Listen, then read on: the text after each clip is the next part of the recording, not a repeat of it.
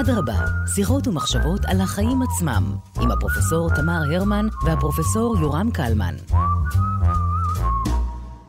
שלום תמי. היי יורם, אנחנו בעוד שיחה אחת מהשיחות שלנו במסגרת הדיון שלנו בסרטן, ואנחנו נגיע לנקודה שכנראה קופצת לראש, ותכף נדבר על זה עם מומחים לעניין, אה, מיד כששומעים את האינדיקציה של סרטן, והיא מוות. נכון, בהחלט.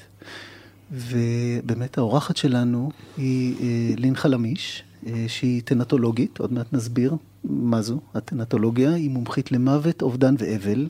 היא יועצת לאבלים שמתאבלים על עצמם או על אחרים, והיא מייעצת לסוגים שונים של אובדן. אנחנו נתמקד בשיחה, נמשר בעיקר בנושא של הסרטן, אבל גם בנושאים אחרים.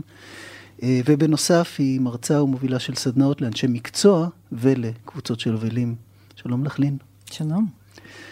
אז אה, אולי באמת נתחיל ב, ב, ברקע, ב, במושגים, הטנטולוגיה, העיסוק במוות, הקשר ל, לסרטן.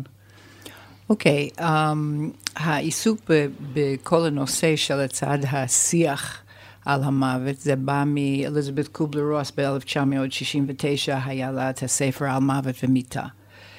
זה היה ההטרלה של הדבר. אני, כשאני התחלתי ללמוד, למדתי תואר שני בזה, טנטולוגיה וגרנטולוגיה, שהלוואי שכל טנטולוגיה היה מקרה גרנטולוגיה, גריאטרי, אבל זה לא. Um, והמילה טנטולוגיה זה בא מהטנטוס, האל היווני של המוות. ואני מתעסקת באובדן, זאת אומרת, אני גם במקרים של סרטן שלא גומרים במוות, יש אובדנים, אובדן שד, אובדן רגל, אובדן יד, אובדנים כלשהו, שיכולים לטפל באובדן גם ככה, אבל רוב המקרים שלי אה, זה שייך לנושא של המוות עצמו, מוות פיזי, כן. ובעצם מה, מה מה את עושה שם? זאת אומרת, בנקודה הזאת שהאדם אה, עומד בפני גורלו, או המשפחה עומדת בפני סופיות החיים של אה, מישהו, ואמרת לנו בשיחה מקדימה, ואני רוצה ש, שתחזרי על זה ותפ, ו, ותפתחי את זה, שזה תמיד הפתעה. עכשיו, אני אבוא ואני אשאל אותך, איך זה בסרטן הפתעה? זה לא הייתה תאונת דרכים. אה, ייתכן שעברו חודשים, ייתכן שעברו שנים. ובעצם למה אנחנו לא מסוגלים לעשות את התהליך הזה של ההתכוננות? יש דברים שאנחנו יכולים לעשות שזה יהפוך את האבל ליותר קל, גם בשביל המתאבל שגוסס, וגם בשביל המתאבלים שמסביבו. ובואו נגיד את זה ככה, יש שני סוגים בצורה גסה של מוות. אחד זה פתאומי ללא התראה מראש, ואחד זה עם התראה מראש. עכשיו, שניהם יש להם יתרונות וחסרונות. היתרון של המוות הפתאומי זה שאין את כל התהליך ש... אה, העינויים של המחלה, אבל אין אפשרות להיפרד, אוקיי? וזה חשוב? זה, זה חשוב למי שנשאר, אני לא יודעת כמה זה חשוב זה למי שהלך, אבל, אבל uh, במהלך המחלה, הבן אדם החולה, הרבה פעמים זה עוזר להם מאוד במהלך. אני לא יודעת מה קורה אחרי המוות, אני רק מתעסקת בצד הזה. ובתאונת דרכים אין את האפשרות. במחלה יש הרבה פעמים את האפשרות לעשות פרידה, שיחות ממש ממש טובות בין הבני משפחה. הרבה פעמים באים אליי אחר כך ואומרים, זה היה התקשורת הכי טוב שהיה לי בחיים עם הבן אדם, לא במהלך המחלה, כי המוות הוא מוריד את המסכות מהפנים, ואז יכולים לדבר את האמת. אבל בדרך כלל לא בקבוצה. כלומר, uh, זה צריך להיות אחד על אחד, כי כל אחד, כשיש מישהו שיש איזשהו צל של מוות על החיים שלו, כולם מנסים להגן עליו. וההגנה שהם לוקחים זה לא הגנה, זה בעצם חרב שזה שקר. שאני שומרת עליך, אתה שומר עליי, לא מדברים. ואם לא מדברים, מה שהכי חסר לבן אדם החולה זה במה, שהוא יכול לדבר, שמותר לו לדבר.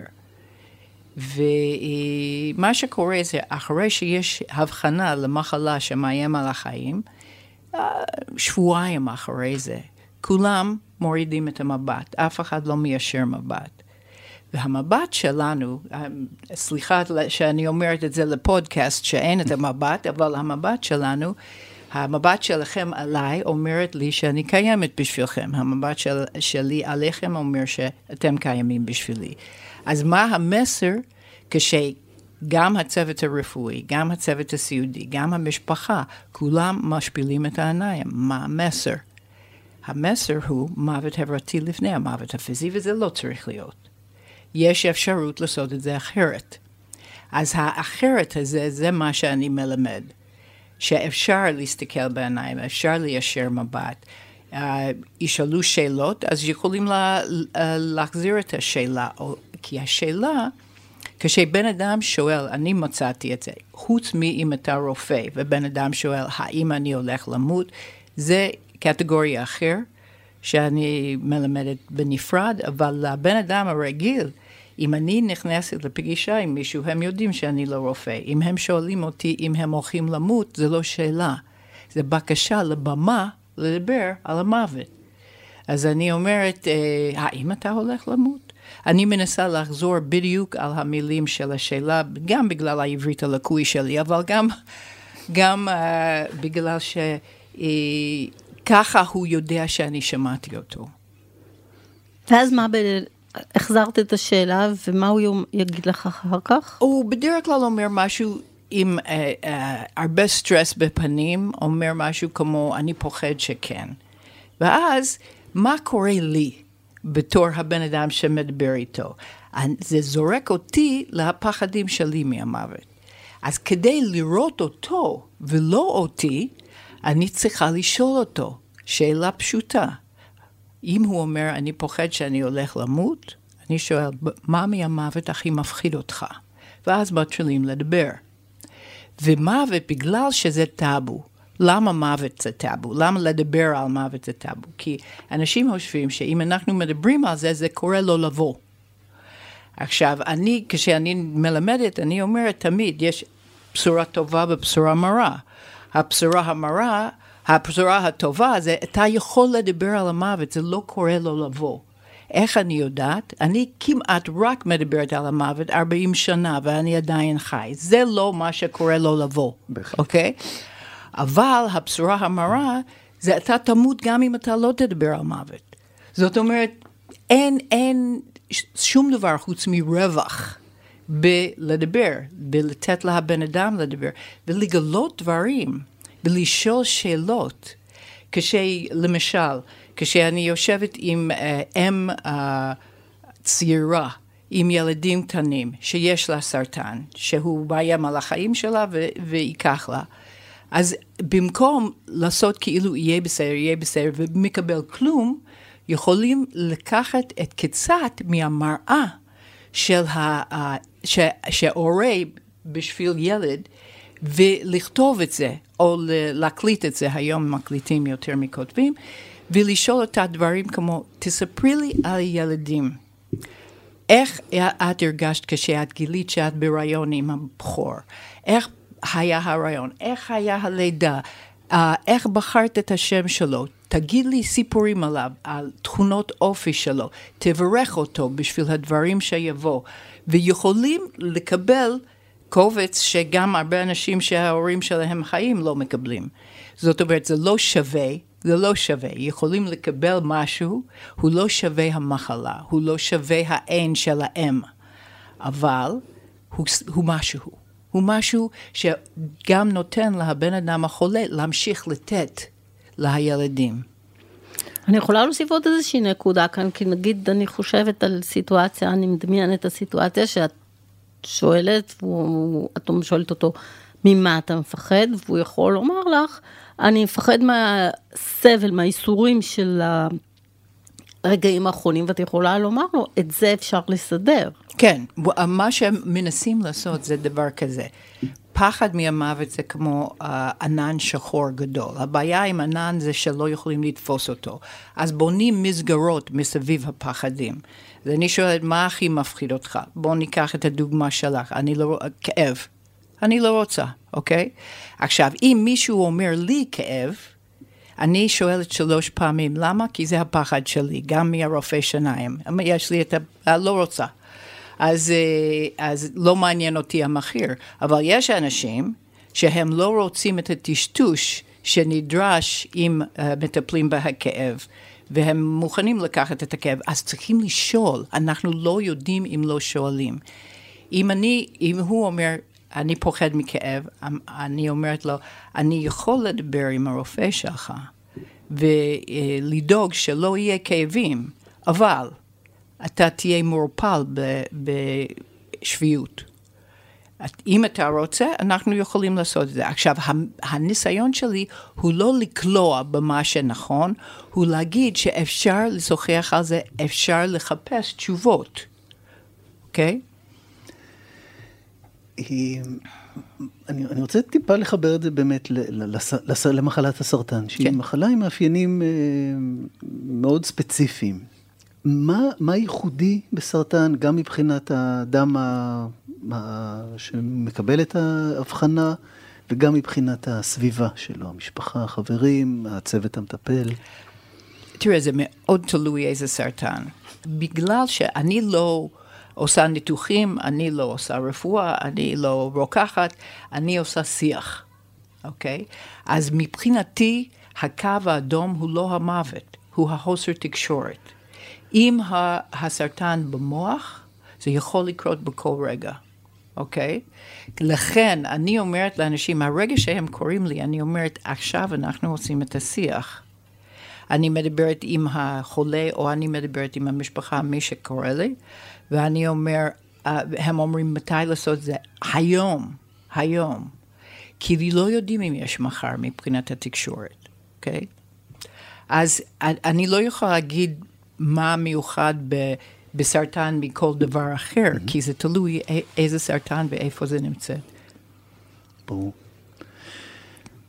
הוספיס, זו מילה ששוב מעוררת uh, הרבה אמוציות ותגובות uh, מגוונות. Uh, אני מבין שהרבה מהעבודה שלך מתבצעת בהקשר של הוספיס. Uh, לאו דווקא, לאו דווקא, אני עובדת בכל מיני מסגרות.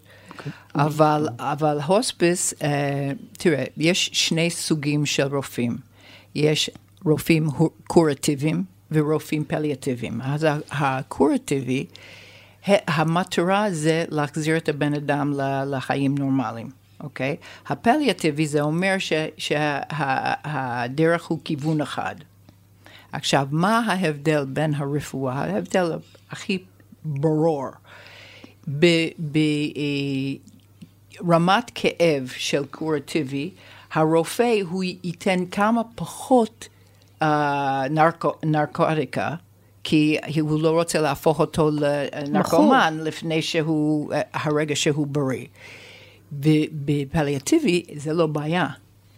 אז יכולים לתת, אז בקורטיבי מטרילים נמוך ומגיעים לאט לאט להרמה של הכאב, ועד שמגיעים הכאב הוא הרבה יותר גבוה בגלל הפחדים. בפליאטיבי מטרילים מעל הרמת הכאב ומורידים את זה לאיפה שזה צריך להיות, שנותנים את הביטחון שיכולים לטפל בזה. רופאים פליאטיביים הם מומחים בסימפטומים. לכן מאוד כדאי אה, להתייעץ איתם גם כשזה לא מחלה סופני. הבנתי. את רוצה לספר לנו אולי, לחלוק איתנו את ההבדל שבוודאי את חווה אותו בין אה, ליווי למוות של אדם אה, אני הייתי אומרת, במחצית השנייה של חייו עד סוף חייו, זאת אומרת, הוא כבר עשה, חווה, היו משפחה, או מה שהוא לא עשה בחיים, מקצועית וכולי, לבין אה, ליווי לשלבים האחרונים של ילדים. שזה, אני חושבת, משהו מאוד מאוד שונה בשאלת הפוטנציאל שלא יתממש. Um, מסתכלים על זה המשפחות ככה, אבל uh, אני יכולה להגיד מבחינת האבל, שהאבל, כשיש ילדים קטנים בבית, הוא, אתה צריך לקום ולטפל בהם. האבל של זוג שהיה נשוי 60 שנה ומישהו נפטר, אין סיבה לקום בבוקר. זה, זה בעיה, זה בעיה מבחינת ההוא. מבחינת הפוטנציאל, אני גם עבדתי בשלוש שנים הראשונים של בית ויזל, ההוספיציאלידים בתל השומר, ולהגיד מבחינת, מבחינתי, מבחינת לדבר עם האנשים, הרבה יותר קל לדבר עם ילדים מאשר עם מבוגרים, יש הרבה פחות מחסומים. ויכולים באמת לשאול אותם כל שאלה. פעם אני uh, נתתי ייעוץ לאיזו רופאה שהיה לה uh, סרטן השד, ושאלתי אותה, למה יש לך את המחלה הזו? והיא נתנה לי את ה... האימא שלי הייתה, הדודה שלי הייתה, עכשיו זה תורי. אמרתי, טוב, אז האחוזים, 30 אחוז, אפשרות, למה דווקא את ולמה דווקא עכשיו? כי אני לא מניח את הדבר. ואז היא אמרה, אני יודעת שזה נשמע טיפש. ככה אני יודעת שהגעתי לתשובה האמיתי. היא אמרה, אבל אני שמעתי פעם, אם מרימים את הידיים כשאת בהיריון זה יכול לקרות. רופאה. עכשיו, זה נשמע טיפש? ממש לא. למה? כי אין לנו מושג למה זה נופל פה ולא פה, ועד שיש לנו מושג, כל תשובה הוא מקובל עליי. וצריכים לתת את הכבוד לבן אדם, בין אם זה ילד ובין אם זה מבוגר, לא uh, אפילו לחשוב לעג. לא לעשות לעג, אנשים יכולים למנוע, אבל השפת גוף שלנו מראה הרבה יותר ממה שאנחנו חושבים. אז לא, לא לקחת את, אפילו את הרעיון הזה, כי כל תשובה הוא מקובל עליי עד שיש לי הוכחה אחרת. עכשיו, התשובה שהילד הוא היה רע, אני אומרת לו, הלוואי שכל הרעים היו מתים, אבל לא הולך ככה. אז, כלומר, אפשר לדבר עם הדברים. גם לילדים יש, צריכים לשים לב למילים שאנחנו משתמשים. כי uh, כשאני שאלתי ילד, למה יש לסבא, הסבא שלו גסס, למה, למה יש לסבא סרטן? והוא אמר, הוא הלך לחוף הים וסרטן נשך אותו. אוקיי? אמרתי, זה לא בדיוק uh, קורה ככה, והוא אמר, את לא יודעת את הכל. אמרתי, נכון, אבל זה אני יודעת. אז, אז המשכנו לדבר. בחברות מסורתיות אנחנו, אה, לא, אנחנו לא חיינו, בחברות מסורתיות רגילים לראות אנשים מתים בתוך המסגרת המשפחתית שלהם. אין כפר שלא ראו אנשים מתים או ליוו אנשים למותם. אה, וכדומה. בחברה המודרנית אנחנו מרחיקים את המוות, אה, אפילו את המחלה ואת המוות למקומות כאלה כמו בתי חולים. אנחנו בווידאו, אבל תמי הודפת את עם היד של הרחק ממנה. זה ה... נכון, אנחנו מנסים, את יכולה לחיות עד גיל מאוד מבוגר ולא לראות אף בן אדם מת אה, מעולם. כן? לצור, לצורך העניין. המוות הוא לא חלק מהחיים, אנחנו עושים עליו מסביב איזה חומות כאלה. ויחד עם זה, אנחנו רואים שיש היום די חזרה לכל הנושא הזה של אה, הוספיס ביתי, של אנשים שרוצים למות בבית שלהם. אה, יש אפשרות גם לתת להם את כל הטיפול התומך הביתי, ככה שזה לא בית חולים יציל אותי משלב הכאבים, את אותו דבר אפשר לעשות אה, גם בבית. אה, ויש הרבה אנשים שזה עושה להם הרבה רגיעה, זה המקום שהם מכירים, זה הבית שלהם, המשפחה, אם יש משפחה שמטפלת, או מטפל שמטפל, ו- וכדומה. זה במובנים מסוימים חזרה למשהו שהיה פעם כחלק מהשגרה. מה קורה לאותו בית אחרי שהאדם נפטר? זאת אומרת, הרי נגיד אם היה בן זוג, או בני משפחה, זה המקום שהיקר שלהם מת, הם עשו את המאמץ העצום הזה והכילו את התהליך הזה, ואולי אפילו היה שם את התהליכים המצוינים שאת מדברת של אפשרות לפתיחת שיחה, כי אין מישהו מאחורי הווילון ואין, אבל מה קורה למחשבה שכאן הבן זוג או הבת זוג או הילד שלי נפטר שם, איך, איך כאילו עושים אחר כך את הבית למקום שיש בו חיים? טהרים אותו. אני לא רוצה להשתמש במונח הזה, אבל אה, אה, יש, יש בזה משהו, מה, מה, איך עושים את זה? אוקיי, okay, לפני שמטרילים, אה, את, לפני שמחליטים איפה הבן אדם יכול uh, לגמור את החיים שלו, זה צריך להיות שיח במשפחה, כי לא כל משפחה יכול לסחוב את זה. והיה לי uh, מקרה לאחרונה, ש, שכתבתי על זה בספר השני שלי, ש, שהייתה איזו אישה שהיא הייתה בבית כל המחלה, ליוויתי אותה, והיה לה שלושה ילדים ובעל. ואמרתי, אתם, היא אמרה, אני רוצה למות בבית. אמרתי לה, את צריכה לראות אם הבית יכול לסחוב את זה. והיא אמרה, לא, אבל זה מה שאני רוצה. אמרתי, צריך להיות שיחה עם הילדים. והיא לא הייתה בכאבים, היא הייתה מטופלת נהדר, היא הייתה אישה נהדרת, וגם um, בזמן, באיזשהו שלב היא איבדה את ההכרה, כי צפוי, והאב ישב עם הילדים, ואמר, um, זה בסדר מבחינתכם אם אמא תמות בבית, שלושתם אמרו לא. אז uh, הוא, הוא החליט שהוא צריך לשמור על האנשים שחיים, אז uh, קרא לאמבולנס בבוקר, והאמבולנס הגיע, ושמו אותה באמבולנס, והוא נכנס איתה לאמבולנס להגיע למקום אחר, והניעו את האמבולנס, הוא החזיק את היד שלה, והיא נפטרה. והיא נפטרה. אז היא לא, היא לא יצאה ממש מהבית, אבל היא יצאה מהבית. אז זה לא, באמת צריכים להסתכל על הדברים האלה. יש מקרים של המוות בבית, בדרך כלל אם זה אלימות, שזה לא שייך למחלה, אז צריכים לעבור בית. זה לא, אתה, אתה לא יכול להמשיך שם, בדרך כלל, או לשנות את זה באופן דרסטי, כן. אני חושב שככה אנחנו לקראת הסיכום של השיחה, אה, ומה, מה, את, את אשת מקצוע שעוסקת בנושא הזה ביום-יום, מה התובנות שלך על נושא המוות?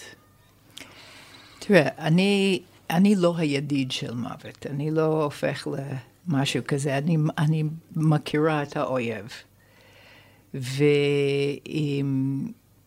אני חושבת שיש אפשריות לעשות את זה יותר קל לבן אדם שגוסס ולאלה שנשארים אה, דרך שיחה. כמובן, זה לא בשביל כל אחד. זה צריך להיות הבן אדם הנכון, אבל יש כל מיני דרכים להוביל את זה לזה. אני רק אספר איזשהו סיפור קצר. היה איזה איש, אה, הוא היה דייג. עם הפרצוף שנראה כמו אור של הנעל, כזה, כן. איש מאוד מאוד ציורי יפה כזה. הוא היה בערש דווי שלו, וישבתי איתו ואמרתי לו, אמ, כל מיני דברים, יש, יש כמה דברים שאני אומרת באופן סטנדרטי ש, שצריכים להגיד, אם אפשר, uh, תסלח לי על זה, זה, זה, זה, אני סולח לך על זה, זה, זה, זה. ואז אנחנו מגיעים לה, להצד הרגשי שהוא אהבה. אז אמרתי, דיברתי איתו על הסליחה, וזה היה בסדר מבחינתו. אמרתי לו, ואתה אוהב את הבן שלך? והוא אמר, כן. אמרתי, אמרת לו פעם? הוא אמר, אני, אני לא יכול להגיד דבר כזה. אמרתי, אמ, הוא יודע? והוא אמר, אני בטוח שהוא יודע. אמרתי, אבל אתה לא בטוח שהוא יודע, אם אתה לא אומר לו. אם כבר אתה אוהב אותו, מה אכפת לך להגיד? ואז אני יצאתי מהחדר שלו, והבן שלו היה בחוץ, בן בוגר, ושאלתי אותו, הוא עצר באותו מקום, הוא לא יכול להגיד, אני אוהב אותך, ו... ואמרתי לו בערך אותו דבר, והוא נכנס, והם אמרו אחד את השני, שניהם בכו, הבכי הזה של גברים שאף פעם לא בוכים, you know, כשזה נשמע קצת כזה, וזה היה לפני לפחות עשרים שנה, ולאחרונה, במקרה, פגשתי uh, את הבן שלו במקרה, והוא עשה מזה ממש עניין, הוא אמר, זה היה כל כך חשוב, זה היה כל כך טוב. כי אחרי שנים, איך אתה יודע מה אתה יודע? אם לא אמרו את זה, אז חבל, חבל. יש הזדמנות. הזמן לפני שיש עם מחלה הוא רק זמן לכאב אם לא משתמשים בזה. אז תשתמשו בזה לשיח ולפרידה ולהבעות. מה היית עושה אם הוא היה אומר לך, אה, האמת? לא ממש. אני, אני משתמשת בזה גם, כשאנשים, אני אומרת, צריכים להתייחס לנושא של אני אוהב אותך, אבל אפשר, לעומת הזה, איירה בייק, שהמציא את התבנית הזה, Uh, אני אומר, uh, אפשר להגיד, ניסיתי לאהוב אותך, רציתי לאהוב אותך, לא הצלחתי לאהוב, אבל צריכים להתייחס לנושא. באמת? חשוב, זאת אומרת, אני חושבת על ילד שאת אומרת לו, ניסיתי לאהוב אותך ולא לא, הצלחתי לאהוב אותך? זה לא תמיד, זה לא תמיד שיח. זה צריך להיות משהו שהבן אדם אומר לעצמו, או, לפ, או לכתוב את זה. הוא צריך להוציא את זה, זה כמו הכאה על הנייר. אבל uh, הוא לא צריך לחלק את זה עם מישהו, זה אחד על אחד או אחד מול הנייר. גם משתמשים באותו תבנית אחרי מוות פתאומי, זה לא אפקטיבי כמו שיח, אבל משתמשים עם מה שיש. את שווית את ליבי בדקות הראשונות שדיברת על, על הצל, על, על, על צל המוות. אה, אני ככה אסכם את, ה, את השיחה. אה, כי אכן המוות הוא צל, הוא הצל איתנו כל הזמן, אה, הצל שלנו, הצל של אחרים.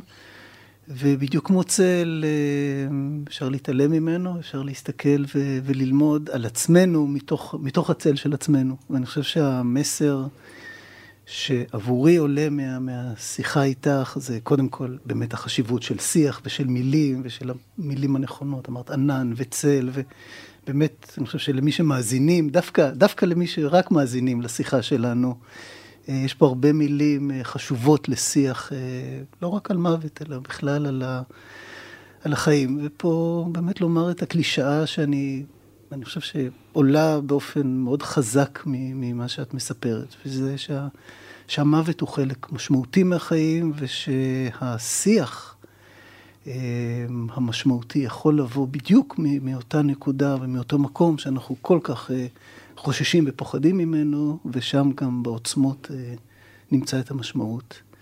אז...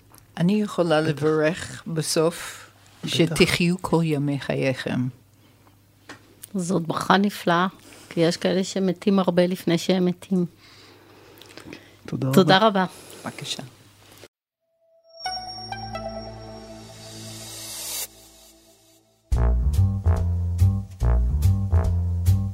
אדרבה, שיחות ומחשבות על החיים עצמם, עם הפרופסור תמר הרמן והפרופסור יורם קלמן.